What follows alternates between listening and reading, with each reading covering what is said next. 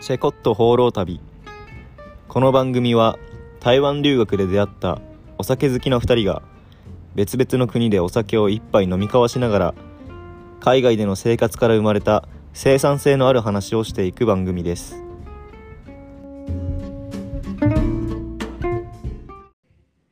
こんにちは。プラハからお届けしてます。タスクです。こんにちは。インドのジョードプルからお届けしています。ジュントです。エピソード11です。はい、始まりました。はい。今回はまあ、語学に関する問題をちょっと扱っていこうかなというところで、はい。はい。とりあえず乾杯していきましょはい。う。今日飲むのはスタロプロメン。えー今日飲むのはキングフィッシャーというインドのおビールですね。なるほどね。じゃあ、乾杯。乾杯。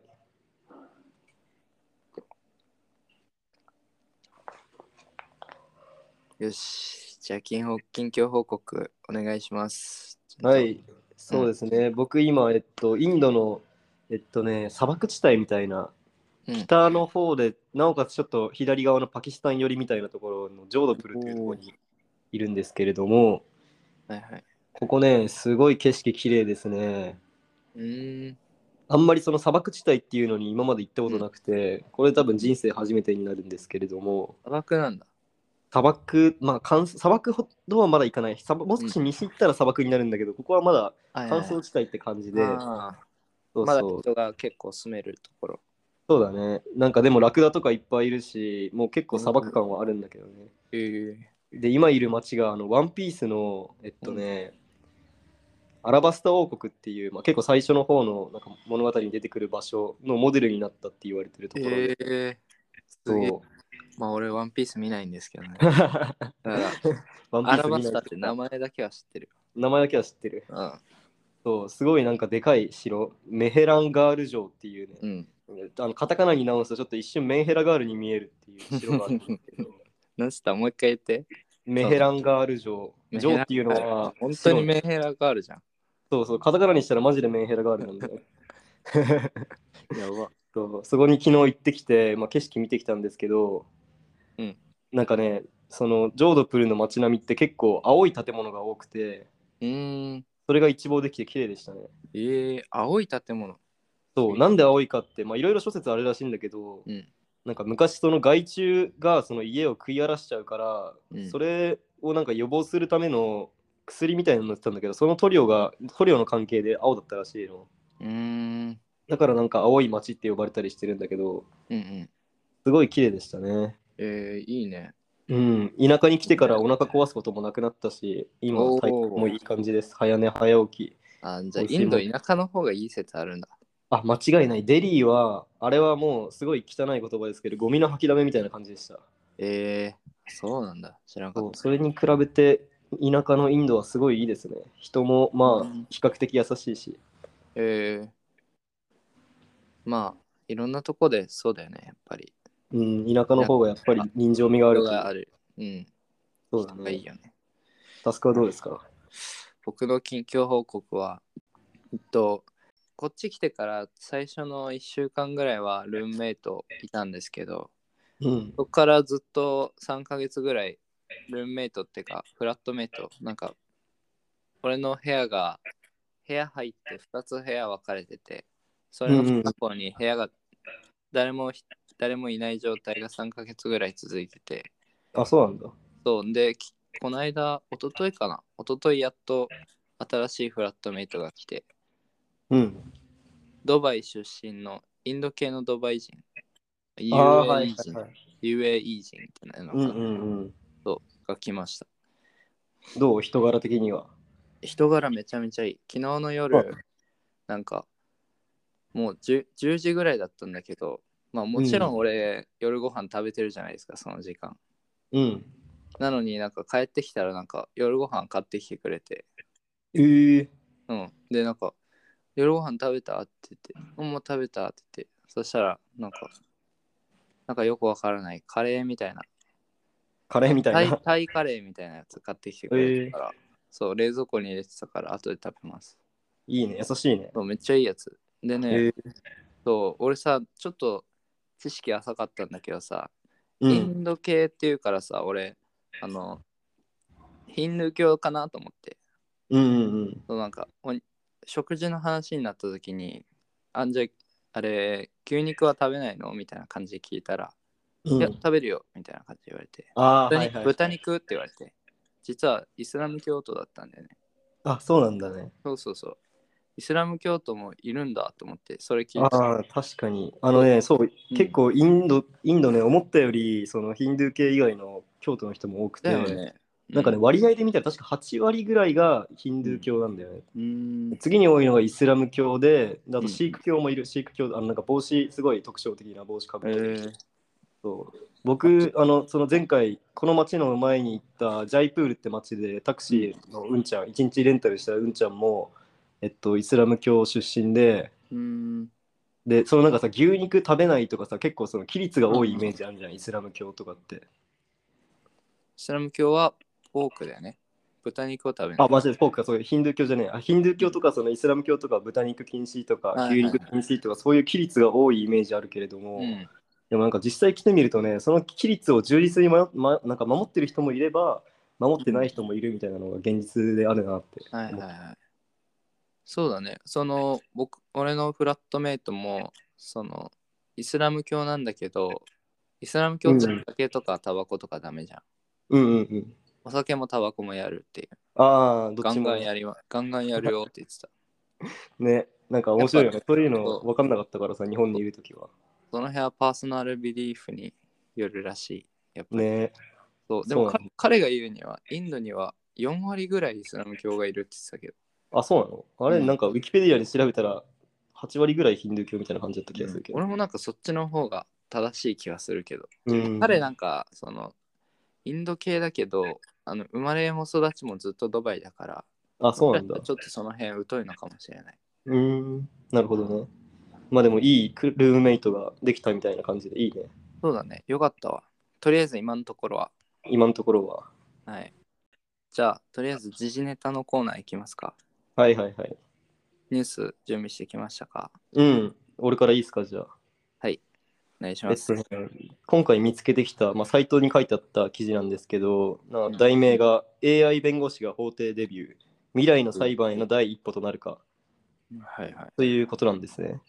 うんまあちょっと読んでいきたいと思うんですけど、絵を描いたり翻訳したり、エステを描いたりとさまざまなことができるようになった人工知能。えー最近では人間が入力した言葉に対してぴったりの回答を生成することができるチャット GPT というチャットアプリケーションも話題だ。まあ最近ね、その AI の技術がすごい進歩してて、うん今いろんなことが AI を通して、えっと、いろんな問題を処理することができるってことなんですけれども、うんついにその弁護士とかねそういう法の分野にも AI が進出できるんじゃないかっていうすごいねことなんですね。なんか2023年2月に行われるあアメリカで、えっと交通違反の切符をめぐる 2, 2件の裁判においてうん AI が被告人の代理人を務めると発表した。えー、裁判官の質問にどう答えればいいのかを AI が Bluetooth イヤホンを通して被告人にささやくというのだ。ああ、じゃあ、その AI はちゃんと分析するけど、話をするのは被告人なんだ。そうだね、あくまでアシスタントみたいな感じで、そなのるまほあどでも。出てくるって、でもちゃんとしたそのさ、裁判にさ、裁判の中に AI が取り組まれるって、すごいかなりもう近未来な感じがするよね。まあそうだよね。だって AI だったら、六法全書は全部入ってるもんね。そうそうそう。だからさ、そういうなんか知識がすごい重要になってくる仕事分野、例えばその弁護士もそうだし、うん。あと会計士、公認会計士とかそっちの仕事もこれからうん AI のその分野の活躍が、えっと、期待されてるみたいなことなんだよね。ええ今その辺で頑張ってる人たちは、本当に職取られちゃうね。そうなんかさ10年後とか20年後ぐらい、まあ、うんまだしばらく安心じゃないとも思ったりするけど、うんこのテクノロジー分野に進歩の速度が異常に速いんだよねうーん。だからこの2023年頭にもうそういうなんかなんか AI が、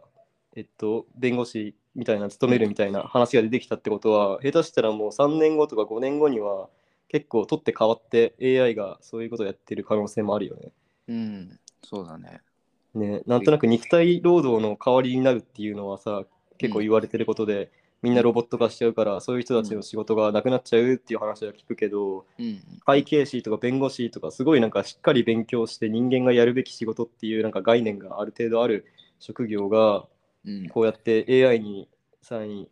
AI に変わられちゃうって考えるとそうだね。ねなかなかうん。興味深い記事だなと思いましたね。本当。ありがとうございます。はい。いいね。興味深いわ。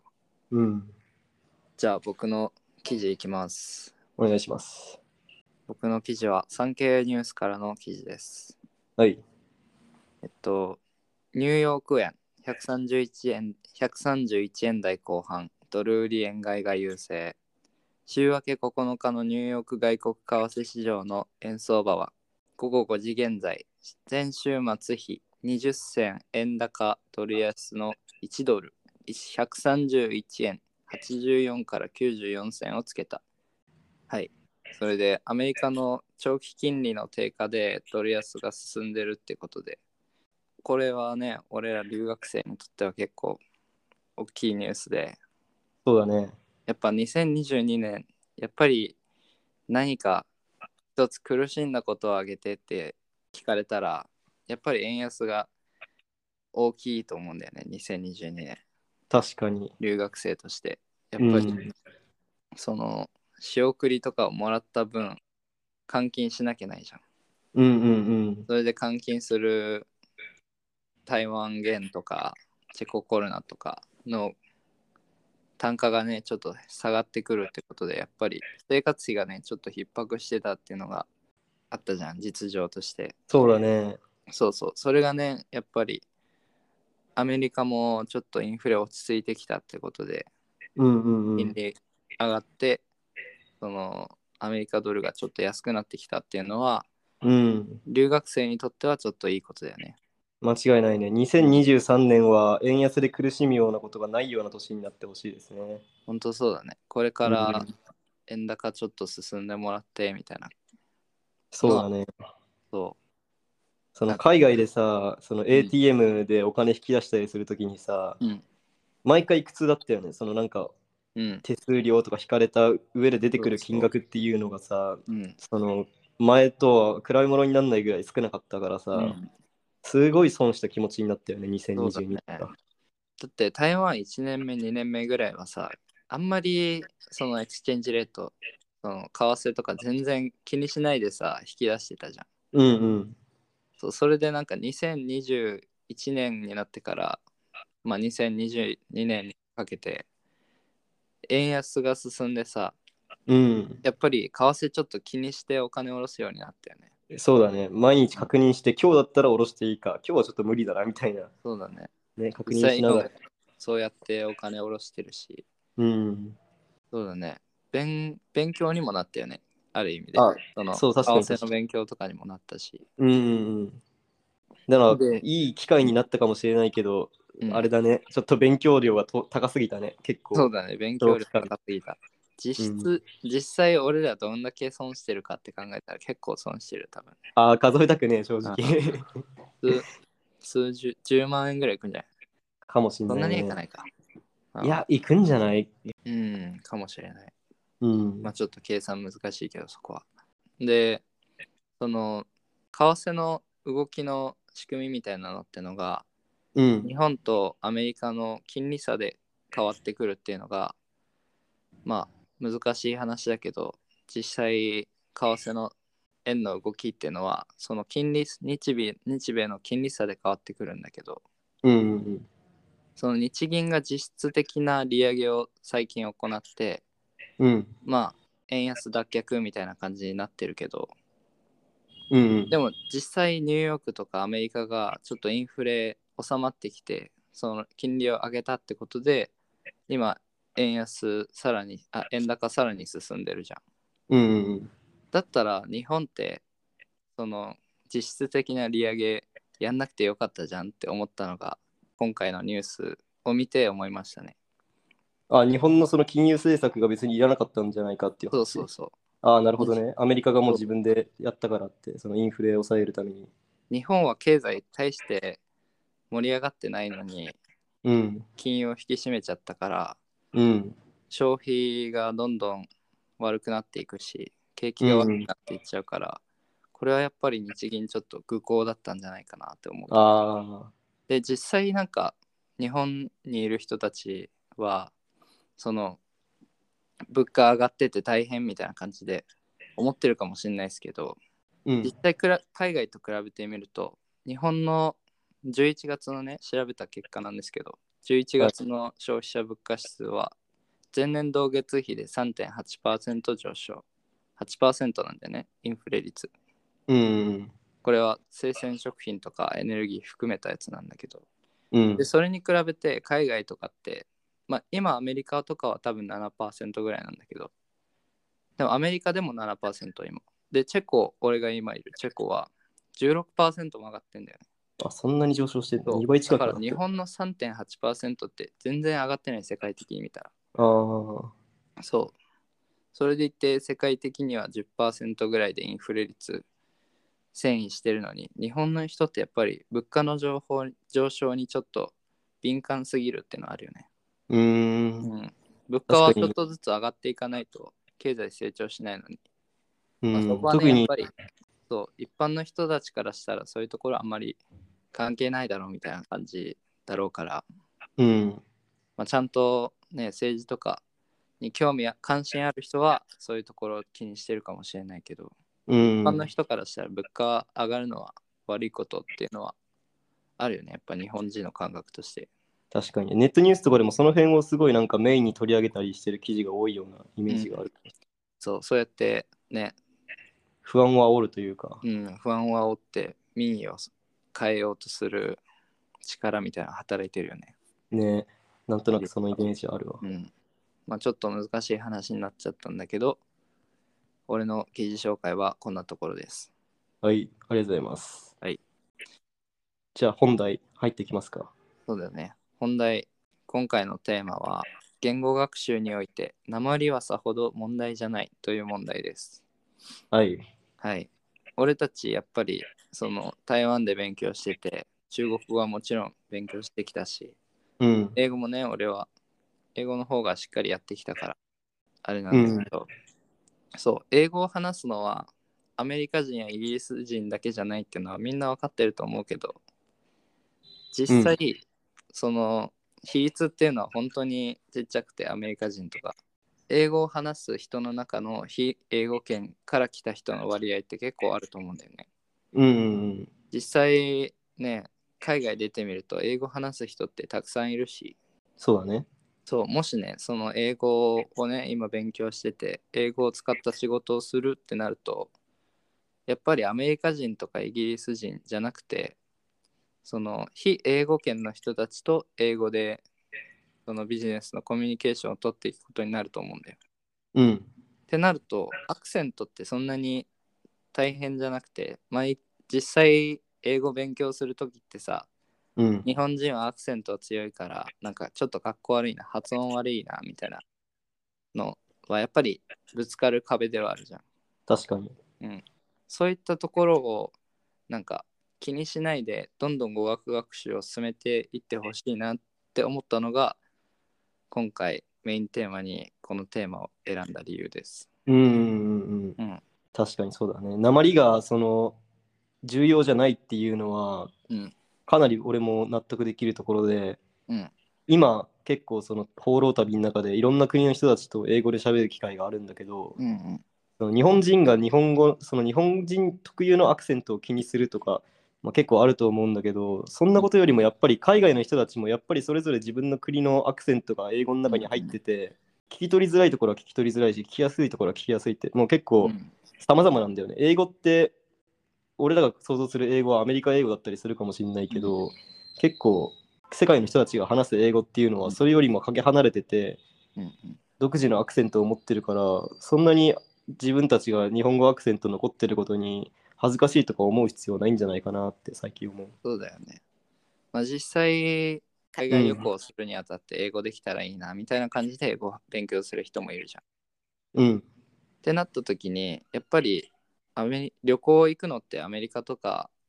ヨーロッパだけじゃないよね。うんうんうんなると、やっぱりアジアとかでも英語使えた方がいいし、うんで、アジア人の英語ってやっぱりヨーロッパ人、欧米人と比べたら結構きつい鉛があるから、うん。そうそういったところに対応できる能力の方が、なんかアメリカ英語になれるっていうよりも大事なんじゃないかなって俺は思ってて、そうだね。そう本当にいろんなアクセントあって、例えば、それこそマレーシアだって結構アクセント強いし、うん。特にインドなんか結構きついっていうので有名だよね。ああ、そうそう。これさ、結構今まで行ってきた国の中で、それぞれの国でアクセントあったんだけど、うん。えっと、東南アジア、タイ、タイだったら、なんか、OK とか言った後に、カーっていうの。えー KA カーって何かっていうと、うん。タイ語で、あのデスマス、だから敬語みたいな感じなんだよね。あ OK ですだかみたいなら。、コップンカーっていうんだ。そうそうそう。だから、OK ですみたいな意味で、OK カーって言ったりするの。えー、なんか日そ本れ語結構可い愛い。日本語みたいな。オッケーかーって。そう OK カーみたいな。 えそれ可愛いんだよね。あと、マレーシアとか、その、うんなんか中華系の東南アジア人が多い国だったら、あの疑問系に「間」がついたりするんだって、OK まあー、みたいな。ああ、はいはいはい。そう中国語でさ、中国そう語イエでスも言うよ。か、中国語でイエスかノーの質問するときって、うんなんとかなんとか、まあって聞くから、うんそれがそのまま英語に引っ張られて、うん、シンガポールとかで多いのかな、OK まあみたいな感じで聞いてきたりすることもあったかな。あーオッケーまーって普通に台湾でも言うよね。あ、そう、台湾でも言う中国。ね語で。うん。うんうんうん。あでと、はインド、あれじゃない、うんあの、語尾にラーとかつけるんじゃないあ、それもある。うん。だから英語喋ってるけどところどころ分かんないことを話し発してるなと思ってよくよく考えてみたらああれ中国だったん中国語だったんだっていううん。ことが多かったね。まああれだよね。シンガポールとかだと、シンガポールは英語が、あのー、公用語で、うん。主要な言語で実際ねシンガポールの友達何人かこっちにもいるけどシンガポールの人たちの英語もまあまあきついよね、きついね結構。なんか うんえ本当にネイティブなのって思うぐらいうん中国なまりというか、なんかアジア系のなまりで実際そのシンガポールの英語ってシングリッシュって呼ばれる通り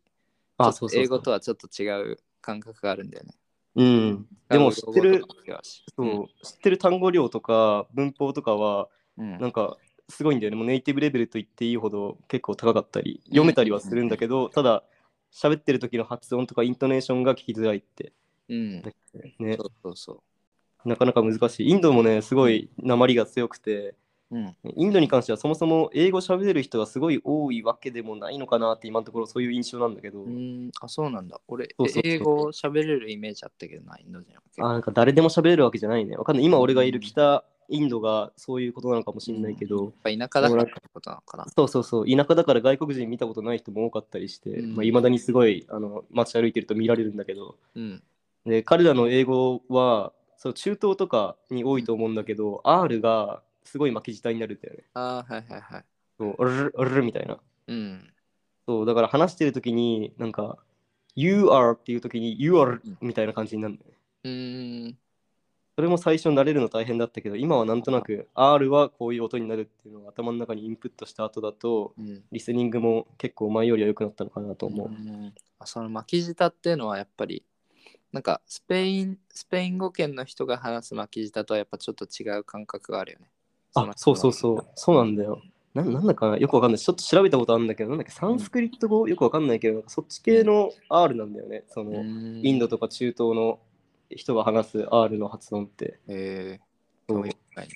でねなん。か俺、インド人の友達何人か台湾にいたときに、うん。聞いたのはやっぱインドって今インタースクールが結構多くてうん。だから学校で英語を公用語に使う人が結構多いから英語喋る人が多いっていうイメイメージがあったんだよね、あやっあ、ぱまあそ多れ分は場所によると思う。場所によるのかなうん。てかそもそもインドにはなんか200ぐらい言語があるんだよ。そのインド国内だけで。そそうう。だから他のうそんう州の人たちと話すときに、あの共通語がないから英語を使ったりすることが多いらしくて、ああそうなんだこう言ったらもっと英語喋る人多いのかなとか思ってる。北はあんまりいなかったね。すごいよね国の中でも通じない言語がある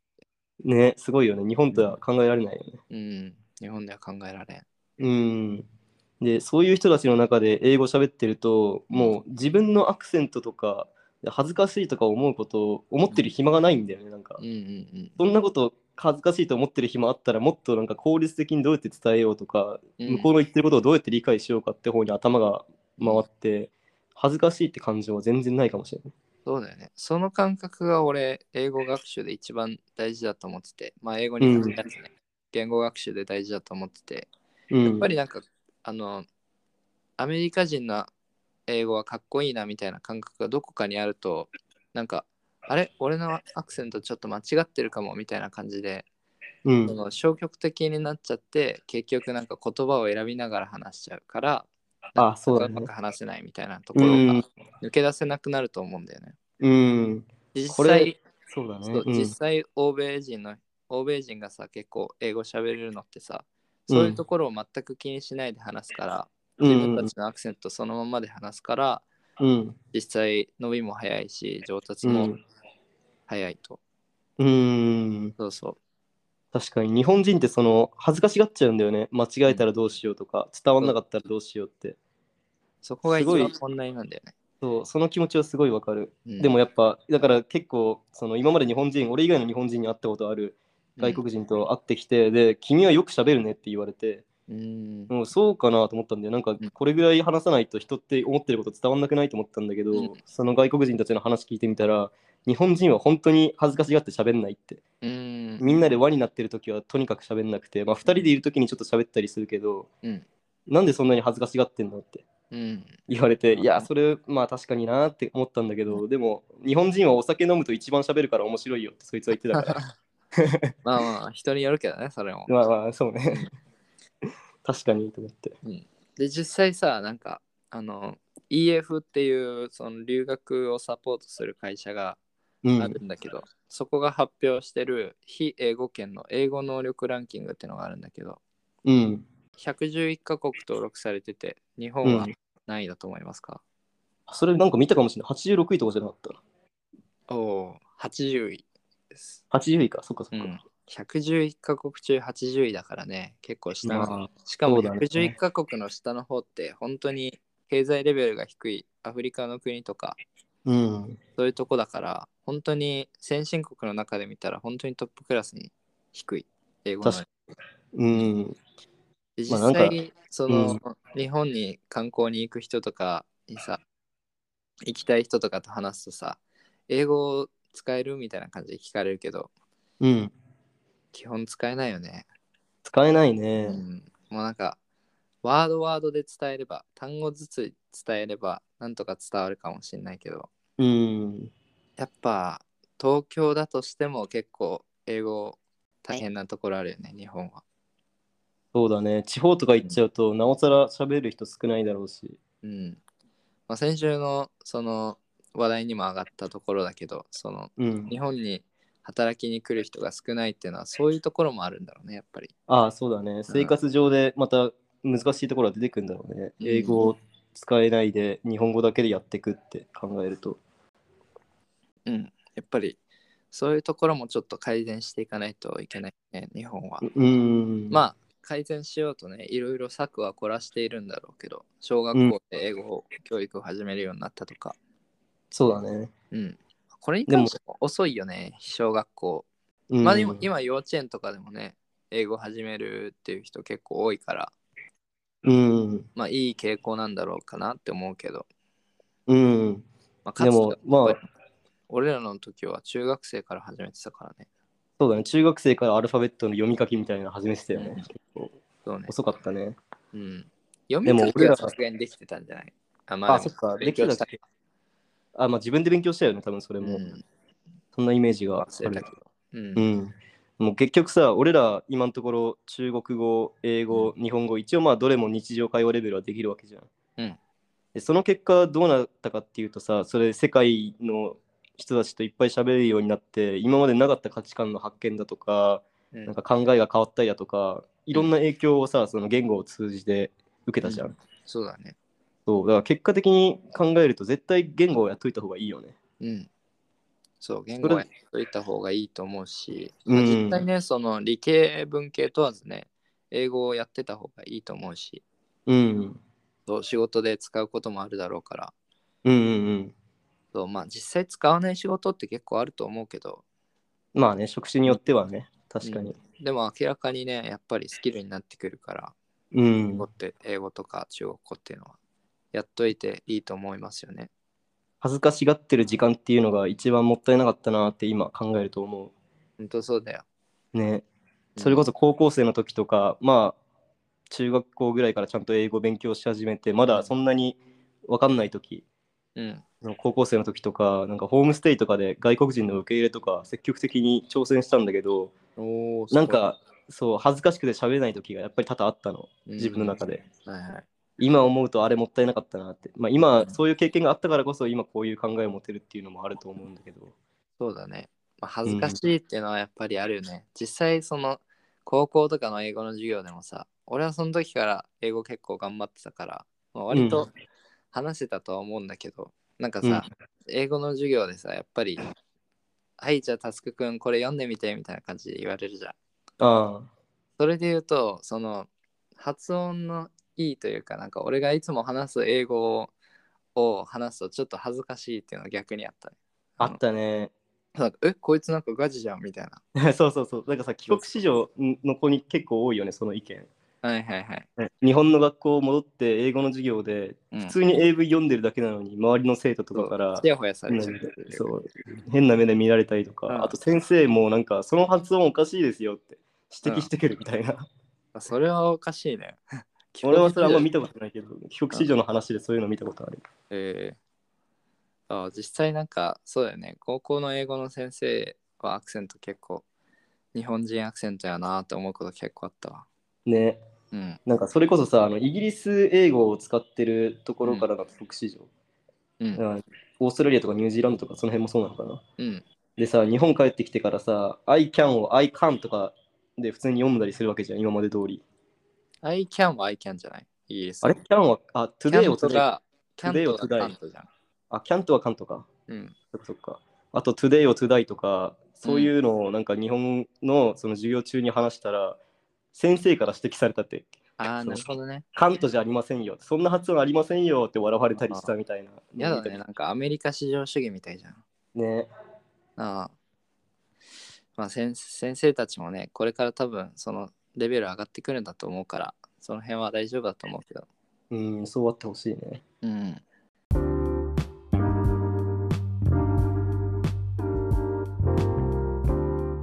はい。今回も最後までお聞きいただきありがとうございました。僕たちの海外生活に興味を持ってくださった方はぜひ概要欄にあるリンクツリーから SNS のフォローもよろしくお願いします。チェコット放浪旅ではお便りも随時募集しています。僕たちの海外生活や番組へのご感想など気になったことは何でも概要欄のリンクからどしどしお寄せください。ではまた来週お会いしましょう。チェア Cheers. バイバイ。